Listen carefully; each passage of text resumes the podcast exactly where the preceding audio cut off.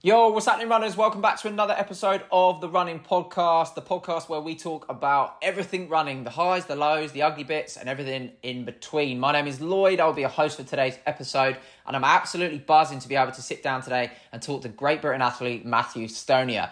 He's a 1,500-metre specialist. Last season, had a huge breakthrough year where he competed at the European Championships, the Commonwealth Games. He ran a PB of 3:32 and he won the prestigious event, the Emsley Carr Mile. Now, before we get into that interview with Matthew, if you do want to follow along with what we're doing at Trackstaa and this podcast, please do leave us a review here. Head over to our Instagram, drop us a follow, or you can check out our website, trackstaa.com, where we'll be putting a load of content from sessions with athletes, interviews from different events around the UK and the wider world, and of course, uploading all of these episodes. So without further ado, let's get straight into it. Welcome, Matthew Stonier. Hey, Matt, how are we doing, mate? Good, thanks. You? Yes. Excellent. How's a standard Wednesday going for you? Better than most Wednesdays, actually. I arrived in Portugal last night. So I'm sat in an apartment in Albufeira. First time here, actually, so looking forward to it. Are you on a training camp? Yeah, so I've got 3 weeks here, basically with the Loughborough guys. Pretty much everyone from Loughborough's coming down, spread from Albufeira to Vilamoura. Those that have been there before probably know roughly where it is. But yeah, first time here, looks good. First run today, sweating ridiculously. So it's working so far. And how far are you from the iconic cross-country course? About 500 metres. Oh, that's class. Scout out on this morning's run. It's looking a bit dry for most cross-country courses. Yeah, I went there on a camp years ago, and the cross-country course has seen better days. Funnily enough, once upon a time held a European cross-country meet, which if you look at it now, you probably can't imagine. But once upon a time, it was a good course. But yeah, if you get to do a session on there, it's a great little loop. It'll be a good one for you. Yeah, I'll give that a go, yeah. So it's a great location as well, Portugal. Good food, good runs, good trails, and you're not too far from a pub if you want a cheeky pint as well. Scouted out a couple of restaurants on this morning's walk to the supermarket, so got a few lined up. Brilliant, excellent. And you mentioned there you're out there with the Loughborough lot. Obviously, you're a Loughborough student. How many will be in that group that are out there with you? 10 plus. Everyone's kind of separate slightly. Everyone's getting to that point in the season where it's becoming a little more personal and individualized. So people have got slightly different training plans, but where we can, we try and fit in, which should still be quite a group of us. So it's better than having nothing. And it's always useful to have those people to train with here, just in a nicer place, really. Yeah, of course. And in that group, in Loughborough, is it quite competitive, or is it quite a nice gel where people help each other out? It ebbs and flows. There's moments of competitiveness and then moments of we all just want to help each other get better. But I think Portugal's one of those just get fit. So for us, it's just get the work done, turn up Tuesday, Thursday, Saturday, which are our session days, and just hopefully see some sort of improvement from now till to the end in 3 weeks. I know some people are coming back straight for the 10K Euro trial. Some are going straight into 5Ks. And then some of us, like myself included, are then going training elsewhere to get another stint in before we hit the track season later on in May. So everyone's slightly different, but we should all be pushing each other somehow. And when you mentioned there, you're going to head on somewhere else. Where are you heading to? I'm going to go to St. Moritz. I've heard it's just the most incredible place. I've never been before. Fortunately, there's a British athletics camp, which I'm very fortunate to be able to go on, which makes St. Moritz a lot more affordable than it would be. So I'm going to head there for pretty much all of May, get some stint at altitude, which obviously you don't get here in Portugal. So by hopefully combining the two, I get a bit of heat, bit of altitude, and then I'm feeling ready to go by pretty much the end of May. Well, that's the part of your lifestyle now as a professional athlete, and we'll talk about that transition of how you sort of climbed the ranks now to literally being the global jet setter that you are now. But I want to take it way back And I want to understand, and our listeners will probably want to know as well, where did sports start for you? Was it always athletics, or were you mixed in with other sports? And at what age did you really find a passion for it? Sport was probably like at the front of my mind as soon as I could walk, really. It was always, Saturday was always down the local football club. Sunday was always the rugby club. And that was every weekend for 5-6 years up until about 12, and then you had to make the decision whether you did football moved to Sunday, and then you had to make the decision whether you played football or rugby. So I chose football, but at school it was always football, rugby, cricket. And I really enjoyed my cricket in the summer, so I never really ran. I just ran locally at a club just in the middle of the week down in Surrey at a place called Dorking. And then they had a little grass track there, which I remember. I think it was like, it wasn't 400 metres. It was either just over or just under. It was a bit of a weird one. And then moved to Kent at the age of 13 and joined the local Invicta Kent Athletics Club, which is where my coach, Peter, was, and then joined there. And that was every Tuesday. And that kind of kick-started me into running a bit more. There was a good crowd there, good group of us, quite a talented group as well. And that made us all kind of push each other at that young age where you don't care about splits and everything. You just try and batter each other in training and see who wins the last rep, basically. And that kind of just continued a bit more. And it wasn't until the age of 15, 16, where I thought, I'm okay at running here. I'm running twice a week, maybe one other easy run in the week. And I'm like coming top 10 in Kent races. So I kind of stopped the rugby, the football. I was too small for rugby anyway. And then the cricket kind of just took a back seat. And then from about the age of 17, it was like all guns into running now, give it a bit more. And as I gave a bit more, I got better. So it kind of worked and made me enjoy it. And then ended up where I am today. That's a great organic story there. And I think one of the things we take for granted in the UK is our club system, where, you know, Invicta, great club, great heritage, loads of good runners over the years. And it kind of creates a pathway for you that you just keep turning up every week, twice a week, chasing the older guys generally, and hoping that you improve from there. But it sounds like you weren't overdoing it at an age where a lot of athletes may be doing too much too soon, i.e. 15, 16 years old. Do you feel that held you in good stead once you then eventually turned, you know, fully grown adult, 18, 19, 20, because you'd maybe had a little bit of a slower start to your running journey? Yeah, I think I wasn't, it's not to say I wasn't doing sport. I was probably doing sport 5-6 days a week, but it was just different sports. And I think that really held me in good stead. Just having that variability, like I'd like to say I'm probably quite quick now. And I think if I've been running 5-6 days a week without playing all those other sports that require sharp, fast movements, quick change, all that kind of stuff, then I might not have that now. So I believe that's why maybe I have a bit more speed than others who maybe at the age of 13 and 14 just run 5 days a week and turn up and try and win every national cross, every English schools at juniors and intermediates, where really it doesn't really matter. And hopefully that will continue for me, being able to hold on to that kind of sharper end. And as I increase the mileage now, I know I've got more scope to improve. And I look at some under 17s, under 20s who might be hitting 50, 60 plus miles now. And I'm thinking, I'd be more worried of someone who's running 35 miles and coming 10th at a national cross than someone who's running 60 miles and coming first or second, because it's the scope of improvement that they've got in the next couple of years that someone doing 30 miles really can just find that whole new level. And I think that's where I was able to kind of kick on. Yeah, absolutely. I think during that period of your life as well, when you're getting to your late teen years, into your early 20s, it's like improvement can skyrocket. And I think we've seen that with you. And you're 21 now, is that right? Yeah, 21. So you're still a spring chicken in terms of your development. And I was looking at your Power 10 and thinking, you know, obviously I knew as a fan you had a breakthrough year last year, but in my opinion, your breakthrough year was actually the year before. you know, I saw that you went from 350 for the 1500 meters and you took your PB down to 339. That, mate, what happened in that year? Like to take that, you weren't slow at 350, you know, that's not a bad time in its own right. Like what was it during that 2021 year where you just went to a 339 guy? I think it was that first year at uni, changing my setup.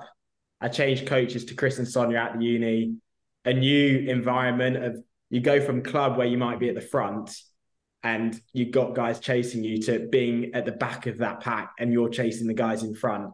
And it's a whole new kind of mindset that for me just helped and worked really well. And fortunately, the training that was basically the Loughborough way, the Tuesday, Thursday, Saturday, just has worked for me. So I think that year at uni just accelerated my whole running development. I do think it's a bit of it doesn't show the whole truth, because the year before was COVID and I didn't run that summer really. I did one race in September at Loughborough because I'd been at uni for 2 weeks. I was bored because there was no freshers.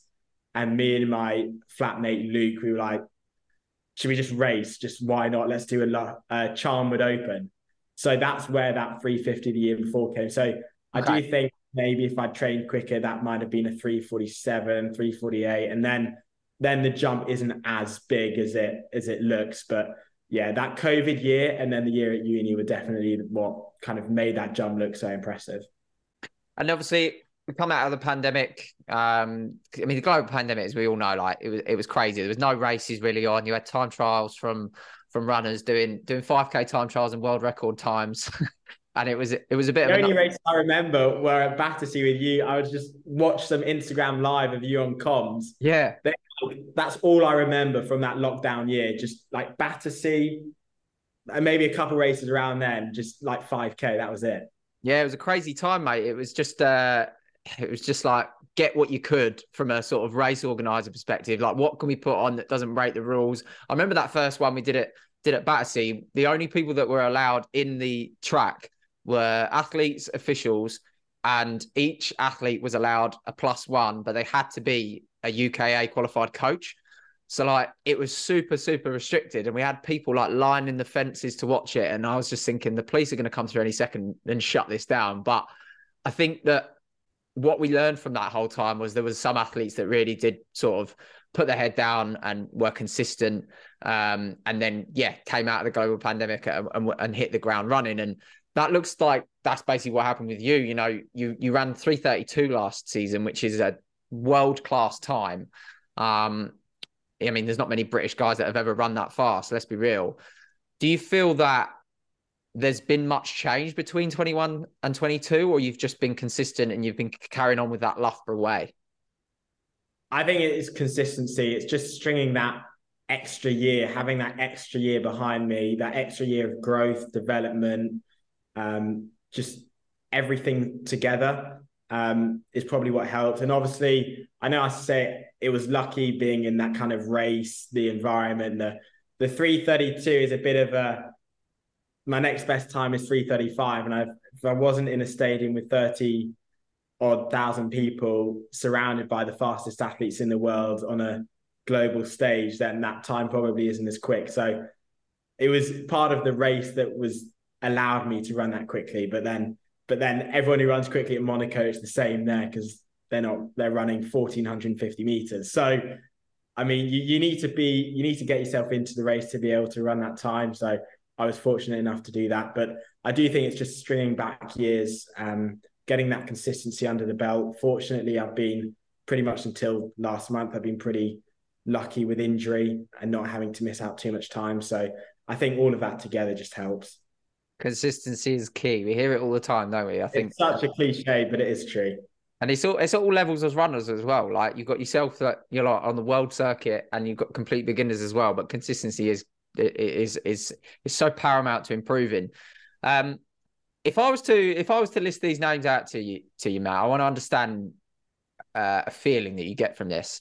And we're going to go way back to 1953, Gordon Pirie. I'm going to bring it forward to the 60s, Jim Ryan, 70s, Ian Stewart, even further. It's David Moorcroft, Sebastian Coe, Steve Ovett. Who else we got on here? Peter Elliott. We've then got Hicham El Garouge, Bernard Lagarde, Asbel Kiprot, Jake Wightman, Stuart McSwain, and now Matthew Stonier have won the Emsley Carr Mile, one of the most prestigious historic mile races, I'd say, in the world. First of all, I want to understand, how does it feel that you can say that you've won the Emsley Carr Mile? It's definitely my greatest ever achievement so far. But whatever my career goes from here, that will always be up there. It was just such a surreal moment. Like those names you've just listed, there was only really one name I knew that had won it, and that was Chris McGeorge in the 1980s, outside 4 minutes, because he's my coach. And he's always mocked me going, oh, one day. And then I was there and I raced and I won it. And it was just like, it was crazy knowing that I joined my coach and then actually reading about it, seeing the list of the Emsley Carr wins. It was like, oh, wow, this is actually quite a good list of runners, this, isn't it? It was just crazy. I'll never forget that evening. It was at the night of the 10Ks, which in itself is an amazing event. And I think they did so well to put on what is really a prestigious mile at such a prestigious event. And I think it made the event better. It elevated the 10Ks and it elevated the mile. So I was just such a privilege to be part of it. And then to go on and win it and even beat some of the names in that race. I beat Piers, George Mills, Koskorin, others as well. It's just crazy. And like, I still struggle to describe it because I was on the start line and then I won. It doesn't really make sense to me how I won, but yeah, it was just crazy. Well, the race itself, and if anyone's not seen it, please go and find the footage. I watched it, and to this day, I have no idea how 30 meters out you win that race. I don't understand either. I don't know the physics behind how you get up and win that race, because 30 meters out, you're nowhere to be seen near the front of the race. And then it's almost like you just pull out, skyrocket. Talk me through that last 100 meters. I think the best way to describe it is I've probably come off the top bend hitting DRS behind Piers and George. And I've got like to the braking zone, and I've just kept the DRS open and I've just flown straight past them, probably missed the corner, everything gone into the barriers, but that's kind of how it felt. I remember I had to check my stride of about 40 meters to go. And as soon as I checked my stride to pull out, I thought it's just too late. And then I just went to the line, and I thought it was so close on the line. I wasn't sure who'd won between myself and Copeland. So I had to wait a bit. I didn't want to celebrate and then look like a fool once I'd lost. So I had to wait for the result, which took a bit. And then once it came through, I just didn't know what to do. I've never really won a race that big in front of a crowd like that. So it was a bit emotional. And then it kind of realized what I'd done, and then was able to kind of enjoy the rest of the night. Yeah, that's the great thing about not the 10K PVs. You can get your effort out of the way, and then you can, just chill out on the embankment. But, I mean, it's one of those races where you look down that list of athletes and it puts you on a pedestal, doesn't it? Because it's like there's so many athletes on that list that have gone on to do great things. Do you feel any external pressure from winning that event where you're now expected to go on? Not particularly. I think the best thing about winning that event is every race that I did for the rest of the year, when you're on the start line and they announced the names, it gave me something that actually like I'd achieved. I remember like Jeff. Say goodbye to your credit card rewards. Greedy corporate mega stores led by Walmart and Target are pushing for a law in Congress to take away your hard-earned cash back and travel points to line their pockets. The Durbin-Marshall credit card bill would enact harmful credit card routing mandates that would end credit card rewards as we know it. If you love your credit card rewards, tell your lawmakers, hands off my rewards. Tell them to oppose the Durbin-Marshall credit card bill. At commies, I think he goes, before me it was Gourley or something, and then Jake, obviously Jake had just won Worlds, and if it goes from Jake Wightman, world champion, to Matt Stonier, English schools Kent Schools champion. So the Emsley Carr actually gave me something that could actually be used when announcing my name. So it kind of saved me for this rest of the season and saved all kind of announcers round Europe, really. So I needed it, to be fair, for the rest of the season. It gave you a CV for the Diamond League circuit. It did. Brilliant, excellent. And well, you mentioned earlier, I spoke about earlier in the call and before we started recording about, you know, the fact that, you know, you're now a professional athlete, and as fans, and I'm sure that you may be able to relate to this because you've only been a professional athlete for a very, very short period so far, is that we only see athletes in the races. So we see the high or the low. They run well, they don't run well. That's all we see. We see very limited bits on social media, maybe training sessions and whatnot, or Strava, but we don't see what the circuit looks like. I suppose what I want to ask is where you've gone from being a national leather athlete to now a professional athlete for Nike, traveling the world with Diamond Leagues, championships, etc. What does your lifestyle look like now compared to what it would have looked like 2 or 3 years ago? What are the main changes for you? I think it's the focus and the realization that it's a job now and it's real, and this is what I want to be doing, but it is also what I am doing full time now. It's realizing that I'm not, so for example, my family have just gone to South Africa on holiday, and last year I went with them. Whereas like this year, no, I can't go on safari. I can't go on holiday there now. I've got to train. I've got to come here, go to St. Moritz. And I'm very lucky to be able to go to these places. But it's that realization that I've got to be selfish for me now. It's an individual sport and I need to run well. So I need to make those choices that are going to benefit myself now. So I think it's being a bit more selfish and cutthroat with what you're doing and how you're going about life.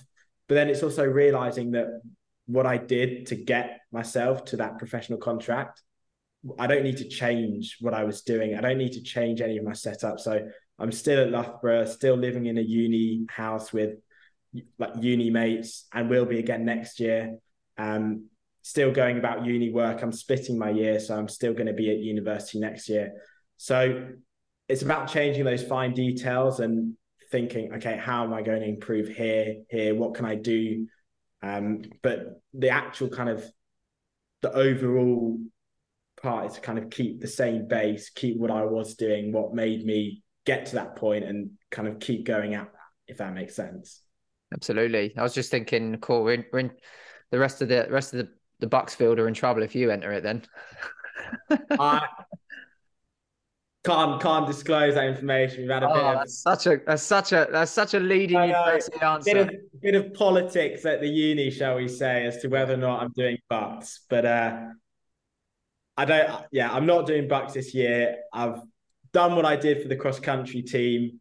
We won for the first time in 19 years, which was amazing. But that's one of those instances where is Bucks going to help me possibly make world championships? And we've had to think that decision, and at this moment, we don't think that is going to help maybe get to the best. So we're not going for Bucks outdoors this year. And it's those little things that last year I did do it, but now this year it's just those fine details of, okay, what's going to be better? Going to St. Moritz or spending an extra 4 or 5 days in Loughborough just to do 3 rounds of 1500 in 3 days. And that's kind of that selfishness that some people might frown upon, but I think if they're in the same position, they'd understand. Yeah, you've moved on, mate. Like, you've elevated, and you have to be selfish in the sport. It is an individual sport at the end of the day, as you rightly say. There's a famous saying in all walks of life and all different industries of work that once you start getting paid to do something, you lose your passion for it.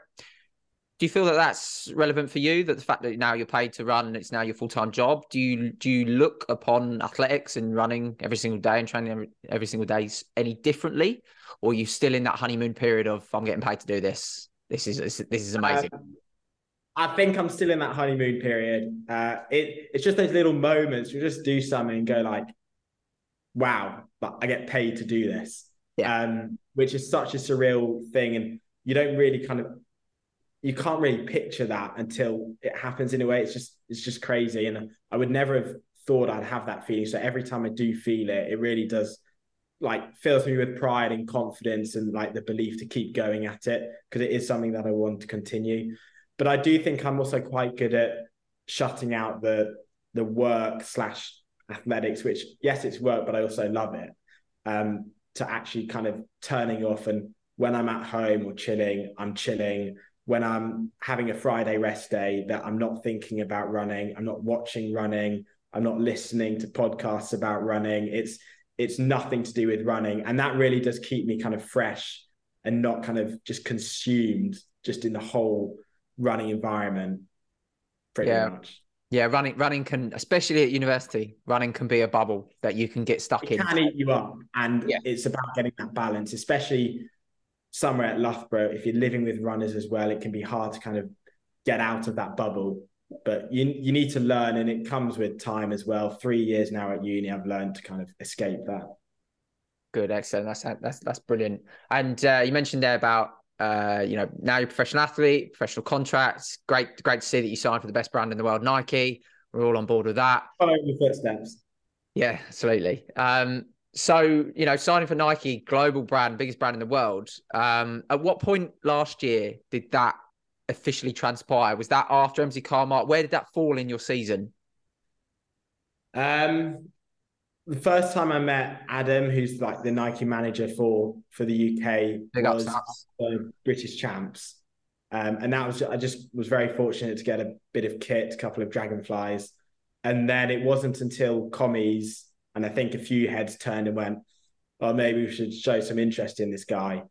And then it wasn't until Euros a couple of weeks later where I met with Adam and had a few conversations, and then it kind of progressed and kind of signed on the back of Euros, just in time so I could start wearing the kit for Lausanne and the New York Mile, which I think benefited both of us. So it made sense, and I'm not going to say no to wearing Nike Elite kit for a couple of races at the end of the season. Yeah, absolutely. I remember being at a meeting with Suts last year. It was the Birmingham Diamond League at the new stadium. I think it was that one. And we're chatting away, and I was like, "Cool, that Stonier's going well, isn't he?" And he just looked at me and he went, "Yeah, he'll be all right." And I was like, "Get in there!" I knew straight away. I was like, "Brilliant, that's excellent." So when you signed, I was buzzing. I always told my agent Sam, he always gave me a bit of stick or just laughed at me when he'd throw about these ideas and brands and everything. I was like, no, bigger, better. Can we wait till... And I didn't even know what I was going to run, but I know you always have that tiny bit of hope that you might do something pretty cool. And then kind of transpired, and then kind of all blew up from obviously that commies race. Yeah. So, yeah, that was the moment that I think heads turned. Nah, excellent. Well, to be honest, the way the sport is at the moment, especially the 1500 meters, and we'll chat about this in a sec, to wear Nike, you have to be running at least 3:32. Surely, like, you have to be like world beaters, don't you? And that's the level the sport is at the moment. And I want to get your thoughts on the state of 1500 meter running at the moment in the men's races. It's the era we're in right now is one of the most competitive, especially in my lifetime. It's now at the point where you've got Jakob front running whatever he wants, in a way. He can front run a 3:28, 3:21, 3:29 to medal at a major games. If it's a quick race, which we're commonly seeing now, you are basically going to have to run sub 3:30. Each runner will have their strengths when they stand on the start line. I wanted to get your understanding of: do you run to your strengths as a 1500 meter runner, or do you run the race that you're running? So, for example, if you're running in like a Diamond League Monaco, is it a case of, right, just get on the rail, hang on and try and finish well? Or do you stand on every start line and you're like, look, I know I'm strong in this area, run to my strengths? What's the thought process there, especially as you're now a pro? Yeah, I think you've got to pick and choose your races. I think if you're going into a British Champs final versus a Monaco 1500, it is almost a different event. Like the Monaco, there will be a time trial where you literally do want to stick on the rail, run exactly 1500 meters, tuck in, don't do anything that expends any energy, because you know it's just going to be quick, fast. Even at the back, you're going to be running quickly. Whereas a British Champs might be running probably 15 seconds slower sometimes, where you have to be nearer the front. you might run 1,520, 1,530 meters, and you know you need to be in the right position at 200 meters to go, because more often than not, the fastest 200 is going to be the person that wins the race, or at least makes that top three. So I do think you have to pick and choose the race and know it, what races that you're going to go in with the attitude of running that time trial, and which races you're going to go in knowing that you've got to have the fastest last lap. Sometimes it's a lot easier said than done, and you know you're going to go into a race and run the time trial, which was pretty much my kind of mindset at Lausanne last year. But within like 500 meters, it's so strung out, and you're going round a bend and you see Jakob halfway down the next straight, and it just kind of hurts already, and just kind of ruins your mental capacity to know that he's jogging 50 meters in front and you're flat out still with 2 laps to go. So it is easier said than done, but you do go into those races knowing, right, this one's going to be a time trial, this one's going to be a tactical kind of burn up. I think that if you was to look along the start line at a Lausanne or a Monaco, like you're one of the newest pro athletes in these lineups. You know, Jakob's been basically a pro since he came out of the womb, mate. You know, he's been a pro since he started because of his brothers and everything. So they've been around the circuit. You know, that they've put that pro work in for many, many years, and you've still got that improvement to come, no doubt. But how do you? Because I spoke to Jake Wightman about this probably about 2 years ago, and I said, like, you know, can you beat Jakob? Is he beatable? And he had a mindset of, yeah, I can. I have to think I can, because if I think that I can't, I'm never going to do it. With you being in the infancy of your professional career, do you stand on the start line and look at someone like Jakob, or look at a Katir or anyone else who's a world leader, and look at them and think, I can beat you today? What's your thought process there? To be brutally honest, at the moment, if I'm on the start line with Jake, Jakob, Mo Katir, they're probably the only three where I go on the side and go, I'm just not going to, I don't see a way in which I can beat you today unless you fall over. I just don't think I'm quick enough in the last lap, and I don't think I can stick with you in a 3:30 race to be able to beat you. And I don't know if that's a bad mindset. Maybe some will come and say to me, look, you have to believe that you can beat them. But I'd say, well, I think you are being a bit silly there. Jakob's not, he's literally unbeaten apart from one race last year where Jake beat him, and Jake's literally the best in the world. So anyone else, I'd like to think that I can beat them on my day, and maybe if they have a bad day. But maybe this year, hopefully if I kick on a little more, I might be able to close the gap. And I don't want to say I'm shooting for medals at a global champs or going to go and run 3:28 and beat Jakob at Monaco, but just to even be half the distance to close the gap, or even a third of closing the gap, I'd take that, because to me, I know that's a big improvement. And if I'm, like you said, I'm 21 at the infancy of my career, if I can close a third every year in 3 years, then I'll be with them, and I'd take that. So at the moment, probably do stand on the start line, I think, I'm not beating Jakob today, but you never know. Stranger things have happened. This time last year, I wasn't going to say I was standing on the start line at commies. So it's hard to really know, but yeah, I don't think I would beat them this year. I think that's a very mature answer, if I'm honest, mate. I mean, you hear a lot of the time, like, athletes just like, yeah, I race to win. Everything I do, I win. If I don't win, I failed. Whereas in the 1,500 meters, where the way the races are run now, where it is literally like time trial a lot of the time, especially on the, like, the Diamond League circuit, the error for margin is so fine. So making those subtle decisions to say, look, if I can just improve year on year, then I'm getting closer and closer to the front. Whereas you could make this decision of trying to win every single race, and ultimately you sign in your own death warrant in a 3:28, 3:29, 3:30 race, right? Because, you know, you've gone off too fast or whatever. So I think that's a really mature answer. Now, away from the track, let's talk about other passions. So what does Matthew Stonier like to do that is not running? What are your passions? Where do they lie? First of all, uni. I do have to do uni work every now and then. As painful as it is sometimes, it's not a passion. It's just, you just got to do it. I love playing golf with the Loughborough group. Obviously, there's a few of us runners, so we're not amazing at golf, but we like to try it. We're just so competitive. We just want to get better at something. And golf is one of those things where it kind of drives that, like, competitiveness and just willingness to get better. So I like golf. I like watching all sports. I'm quite big into NFL, cricket. I do support Chelsea, which I probably shouldn't mention. Sorry to hear that. I'm desperately trying to source tickets for the Champions League to watch Madrid batter us 5-0. But yeah, my passion is basically sports, but other than running, I try to kind of stick away from the running. Like, otherwise it just consumes me. Alfie said that you'd say golf. He did say that you'd yeah, it's so cliche now because I've said it a couple of times, but it really is. Like, if it's a Friday and you've got nothing to do, it's right, let's go down to the golf course. And I probably sound like as much as I talk about it, I probably sound like I'm quite good. I'm not really that good, but it's something to do. And I do enjoy it. Yeah, fair enough. And do you play off handicap or are you not at that level yet? So that's one of our main problems in Loughborough. We played a shocking course called Shellthorpe. It's probably the most humbling golf course. It's a par 3 course. The best way to describe it, it's got 17 holes. That's just part of we call it the Shellthorpe kind of mystique. That's just part of the legend of Shellthorpe. So if I can play in summer, but obviously summer's race season, so you don't have as much time to play. That's kind of my go-to.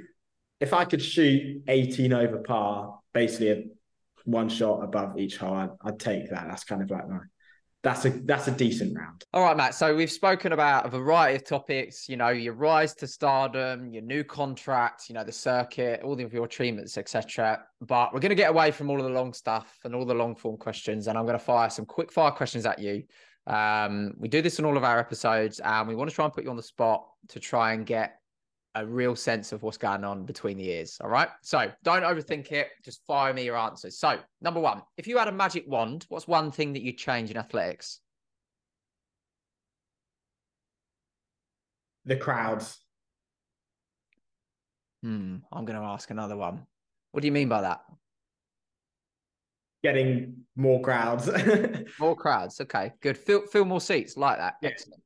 Excellent. What's the best thing about being a professional athlete?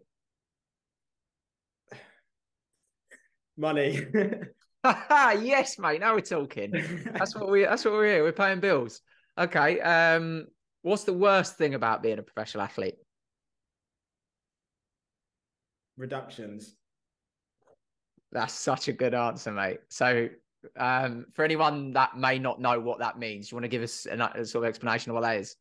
Yeah, basically you have pressure on you to run well, and if you don't run well, that money that I mentioned in the previous question might get reduced.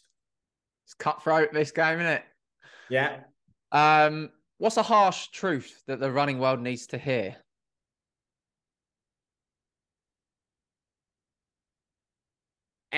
Most runs aren't fun. Yeah. Fair enough. Not most, a lot of runs. You won't enjoy every run.